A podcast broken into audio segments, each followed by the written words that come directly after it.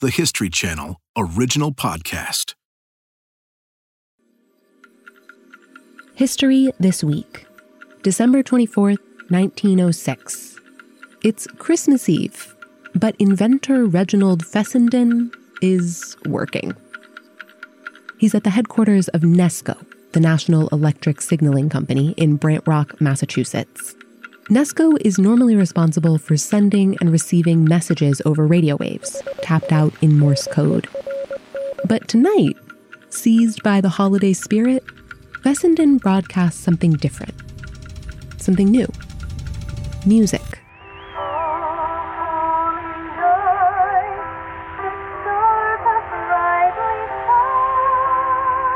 This holiday season, we bring you the very first entertainment radio broadcast, courtesy of another podcast we love, 20,000 Hertz.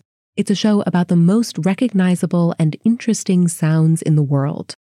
Hosted by Dallas Taylor, this episode is about the audio revolution, how audio became a form of entertainment broadcast around the world, and about the extraordinary life of another pioneer whose name became synonymous with sound, Dr. Amar Bose. We'll be back next week with a new episode of History This Week. Until then, we hope you enjoy this episode of 20,000 Hertz, The Gift. When you're ready to pop the question, the last thing you want to do is second guess the ring. At Bluenile.com, you can design a one of a kind ring with the ease and convenience of shopping online. Choose your diamond and setting. When you find the one, you'll get it delivered right to your door. Go to Bluenile.com and use promo code LISTEN to get $50 off your purchase of $500 or more. That's code LISTEN at Bluenile.com for $50 off your purchase. Bluenile.com code LISTEN. Das Pferd frisst keinen Gurkensalat. You're listening to 20,000 Hertz. I'm Dallas Taylor. The horse eats no cucumber salad. According to many accounts, the horse eats no cucumber salad were the first words transmitted through electronic reproduction. This was way, way back in 1861 by Johann Philipp Reis. He was developing an early version of the telephone. Before then, sound could only travel long distances in the most pristine environmental conditions, like in the Grand Canyon. Hello! Or by using a horn or megaphone, which didn't amplify the sound, but really just forced it all into the same direction, allowing it to travel longer distances. Cameras! In the years to come, with advances in electronic audio transmission and amplification, the world would slowly be introduced to the joys of reproduced sound. And like Johann Reis, one of the icons in the field of audio reproduction that not many people know about is Dr. Amar Bose, Full disclosure here 20,000 Hertz is sponsored by Bose. Earlier this year, I went to their corporate headquarters to meet with their team and see all of the new products. But what I didn't know much about going into the meeting was the history of their founder and his impact on the sound industry. After speaking with many people at the company, I was so moved by one particular story that I wanted to make a special episode out of it. To be clear, this was not proposed by Bose, they are not writing the episode, and this is not an ad. This is just a truly great story about the contributions one person made to sound. Even more importantly, though, is the story of a gift he made that I think is really profound and somehow had never heard of. I'll leave it at that because I don't want to give it away. So, with these caveats in mind, sit back and enjoy this holiday edition of 20,000 Hertz with our special presentation of The Gift.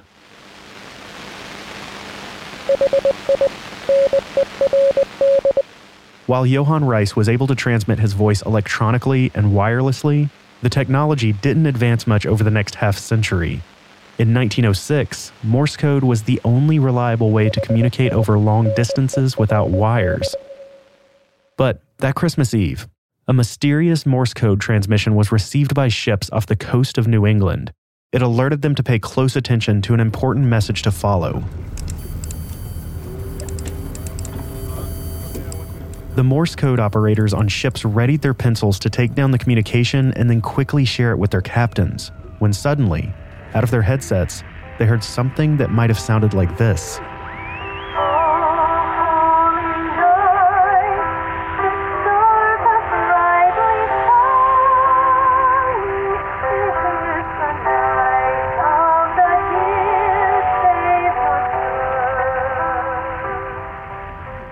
Was no doubt a mind blowing experience. These men had been trained to listen for the dots and dashes of Morse code and then translate that into words and sentences. But now, a live voice was speaking to them, and not just over a wired connection like a telephone, but across many miles of ocean and through the power of radio technology. Good evening. This is the voice of Reginald Fessenden, speaking to you from Brant Rock, Massachusetts. Merry Christmas. It had been 45 years since Johann Reis's first attempts at transmitting a voice electronically without wires. Fessenden's broadcast was the first attempt at instant mass communication. Songs, news, politics, and sporting events could all be transmitted in real time to large audiences. But again, there would be another long wait before the next big advancements in technology of reproduced sound. It wouldn't be until World War I when developments of radio for military communications began to be considered for consumer use. This is the World Series of 1937. Tabletop radio development took off, and eventually, headsets were replaced with speakers. All of America was crazy about the radio. for the World Championship in baseball. Fast forward to the tumultuous times of World War II, and it was radio broadcasts that gave the latest updates on the fight abroad. Millions of Americans were glued to their one instant source of news. Reis's creation and Fessenden's advancements had come a long way. And it was then that an industrious and inquisitive boy in Philadelphia decided to start repairing radios as a way to earn extra money for his family. His name was Amar Bose. A century ago, if you were Indian and living on the Indian subcontinent under British rule, life was difficult. Amar Bose's father, Noni, was a student at the University of Calcutta and a freedom fighter against the crown's rule. And in 1920, Noni was forced to flee the country or face execution. Noni made his way to the United States and tried to immigrate through Ellis Island. The only reason he was allowed into the country was due to the help of an Irish American immigration guard who shared Noni's anti British sentiments. After settling in Philadelphia, Noni met Charlotte, a first grade teacher of French and German ancestry. They were soon married and began to start a family. In 1929, Amar Gopal Bose was born. Dr. Bose grows up in a struggling middle class family. That's Ken Jacob, a former student at MIT and a colleague of Dr. Bose. With a white mother and an immigrant father from India, and you think about what was going on in the mid century in the United States at that time, you can imagine not necessarily having an easy childhood. Biracial marriages, even in the North, were very, very much frowned upon. Growing up, Amar experienced racial prejudice and had to endure bullying. Instead of getting angry about it, he chose to ignore it. He found that the differences in people didn't matter to him. He only cared about what people were capable of, what talents they held.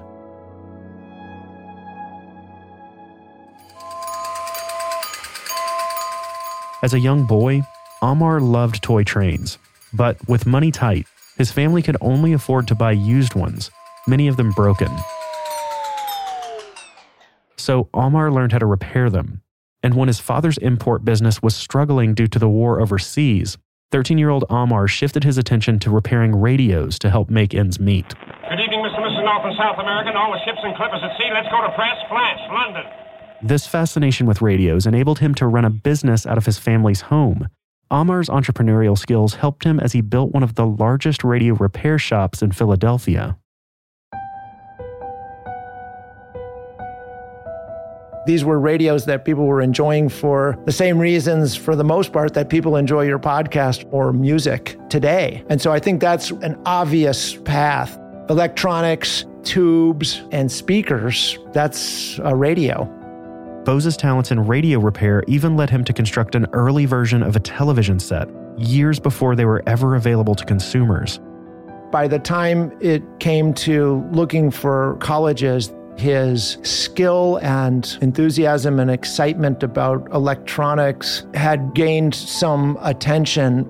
His family couldn't afford to send him to MIT, and his grades weren't of a nature that you might get in under just simply because of your academic record. But there were enough people that had observed his brilliance and his energy that I think some recommendations were made that got him into MIT, but did not get him a scholarship.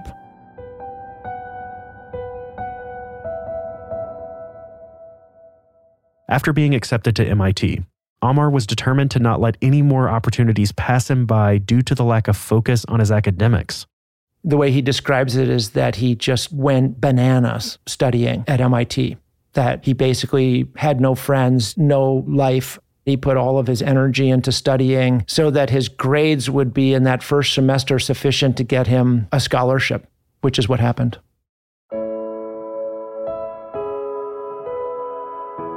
After receiving a scholarship, Amar's love for MIT began to grow and grow. He did his undergraduate, master's, and his PhD all in sequence at MIT. And as he started to turn from taking classes to more of a research focus, which is typical as you start to pursue a doctorate, and just fell in love with doing technical research. To reward himself for earning his PhD, Bose bought himself the newest and best loudspeaker system on the market. His love of radio as a young boy had never left him. He invited a friend who was a musician over to hear his new speaker system, but the results were a disaster. The violin sounded nothing like it should in real life, so Dr. Bose used the acoustics lab at MIT to conduct some research for fun. In addition to some of the power electronics research work that they were doing that had led to these quite fundamental patents, he had carried through this interest in radio to MIT, where there was other people that were interested in high fidelity, which at the time was just getting started. In the 1950s, the dominant mode of listening to the radio was a tabletop system that didn't sound all that great. It produced very mid range, middle frequency sounds, not deep bass, and not the kind of great high frequency sounds that together make something sound high fidelity. And so they were kind of sneaking around at night, working on some ideas or pursuing some interest in high fidelity. After receiving his PhD from MIT, Dr. Bose was approached to teach. This was not something he planned on doing, but he fell in love with it and it allowed him to continue his research at the school. Dr. Bose would soon develop and receive key patents in the field of electronics, and those patents could be sold or licensed to make him some extra money. But the companies that wanted to buy these patents would not necessarily put them to work. Sometimes they were bought just to make sure a competitor wouldn't use them. So Dr. Bose came to the only logical conclusion that made sense to him start a business. In 1964, the Bose Corporation was born. During the day, Dr. Bose and his staff would do contract work for NASA and the US government developing power processing systems. But at night, they'd work on another one of their passions audio. Ready to pop the question? The jewelers at Bluenile.com have got sparkle down to a science with beautiful lab grown diamonds worthy of your most brilliant moments. Their lab grown diamonds are independently graded and guaranteed identical to natural diamonds, and they're ready to ship to your door. Go to Bluenile.com and use promo code LISTEN to get $50 off your purchase of $500 or more. That's code LISTEN at Bluenile.com for $50 off. Bluenile.com code LISTEN. Confidence starts with loving who you are. And when your skin feels nourished and glows on the outside, you naturally radiate confidence from the inside. Give your skin a glow up with Osea's clinically proven Mega Moisture Duo. This ultra hydrating body care features two of Osea's best sellers, Undaria Algae Body Oil and Undaria Collagen Body Lotion. These seaweed powered heroes use skincare level ingredients normally reserved for your face for results you can see and confidence you can feel. Osea has been making clean, clinically proven seaweed infused face and body care products for over 28 years. This luxurious skincare is vegan, cruelty free, and climate neutral certified, so you never have to choose between your values and your best skin.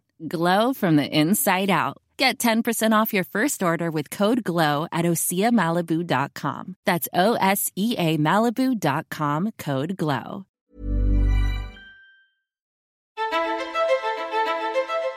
Psychoacoustics, the scientific study of sound perception, fascinated Bose. As a young boy, he learned to play the violin, but he knew that loudspeakers of the era could not reproduce the sound of stringed instruments very naturally. So he visited the Boston Symphony Orchestra. Dr. Bose and his team decided to conduct research in the field. They recorded the orchestra with microphones placed on either side of the head of a mannequin sitting in the audience. This is what's called a binaural recording. When playing the recording back for the conductor, he listened to the binaural playback on a pair of headphones and was amazed. He was hearing his own orchestra for the first time, the same way his audience would hear it. When Bose switched the recording to mono, the conductor gasped. It sounded like a regular old set of speakers from that era. So they were just doing this all out of excitement and curiosity and wanting to know is there something fundamental that we could discover about sound reproduction? Either that would lead to numbers that made more sense or possibly a device that behaved very differently in order to try to come closer to the natural sound of a real musical instrument. Over the next several decades, the Bose Corporation developed speakers that changed the landscape of audio reproduction and made the company into a success. But their dedication to research never changed. To Dr. Bose, research and finding where that path takes you was more important than earning a quick buck. In his early years on the MIT faculty, Dr. Bose had consulted for several publicly held companies, and he saw how the need to maximize company stock value led to short term thinking. He didn't want his company to work that way.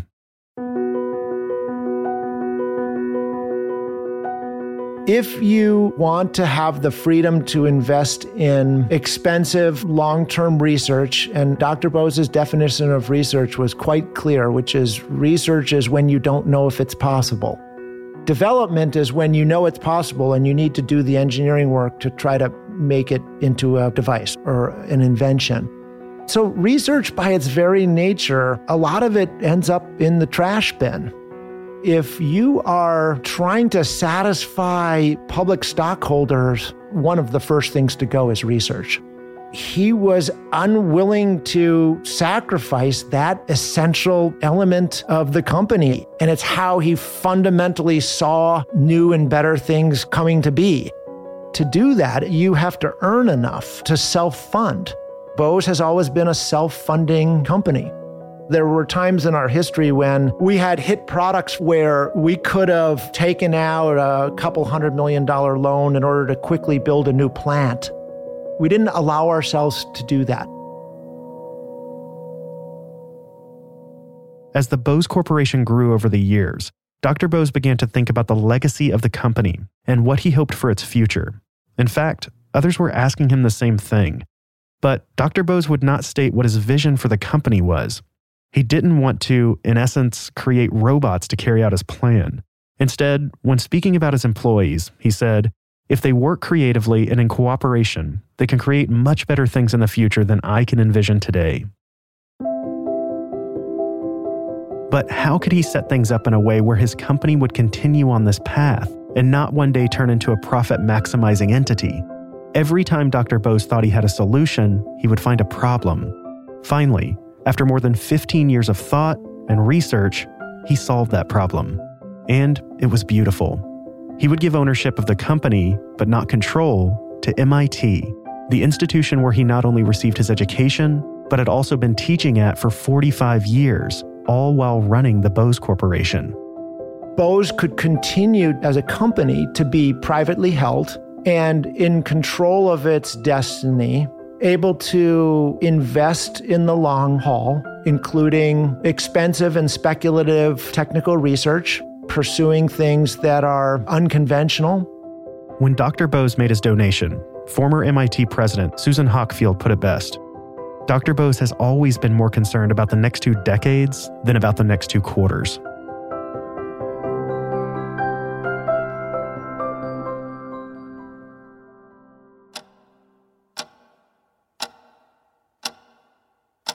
Dr. Bose loved metaphors, and one of his favorites from the book Built to Last was about the concept of time telling versus clock building. Someone can be great at telling time as long as they're still alive and always around. But if you could build a clock that future generations could use to tell time, that's long lasting. What Dr. Bose wanted to do was turn his own company into a clock.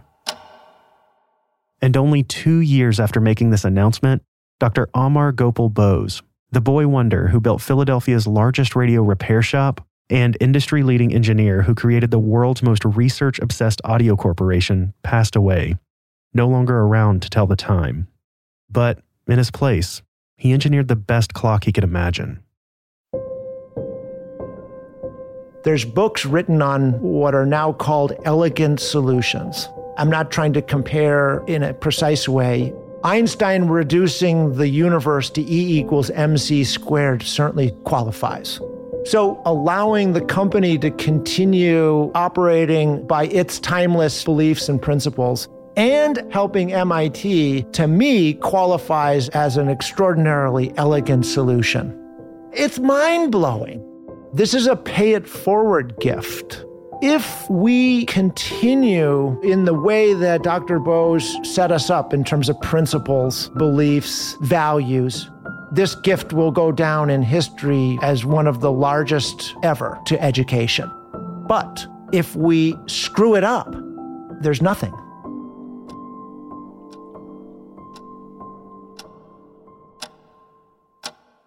Unlike other philanthropic endeavors, Dr. Bose's gift isn't simply a monetary transaction. It's in itself an invention, a self perpetuating mechanism, a beautiful solution from an engineering mind.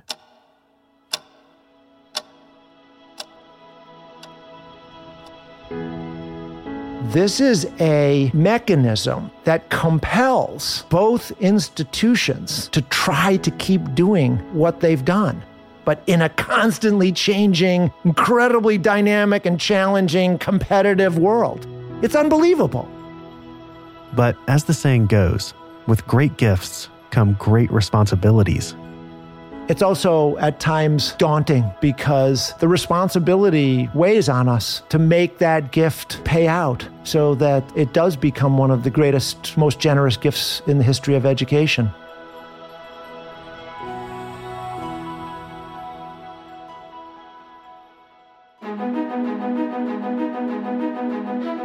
From horses eating no cucumber salad, to Christmas carols broadcast to ships in the North Atlantic, to surround sound speaker systems that truly represent what violins really sound like. Audio reproduction has advanced far beyond what Johann Reis and Reginald Fessenden could ever have imagined. That's what made Dr. Amar Bose like us. He loved sound. He knew sound was special. Whether to educate, facilitate, or just entertain, sound matters, and he wanted to reproduce it for everyone, better than ever before. I went to MIT. I was a student of Dr. Bose's. I knew instantaneously that it was somebody I wanted to work for. One thing that motivates me is trying to take the things that he's set up, this pay it forward gift. I think I worked with him for 30 years. And all of that pales in comparison to the gift really, the future.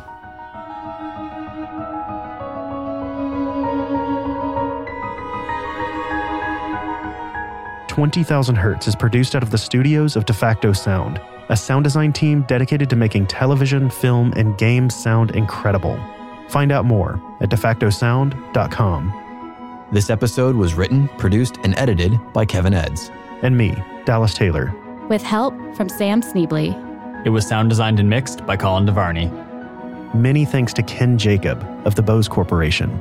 The music in this episode is from MusicBed. They represent more than 650 great artists, ranging from indie rock and hip hop to classical and electronic.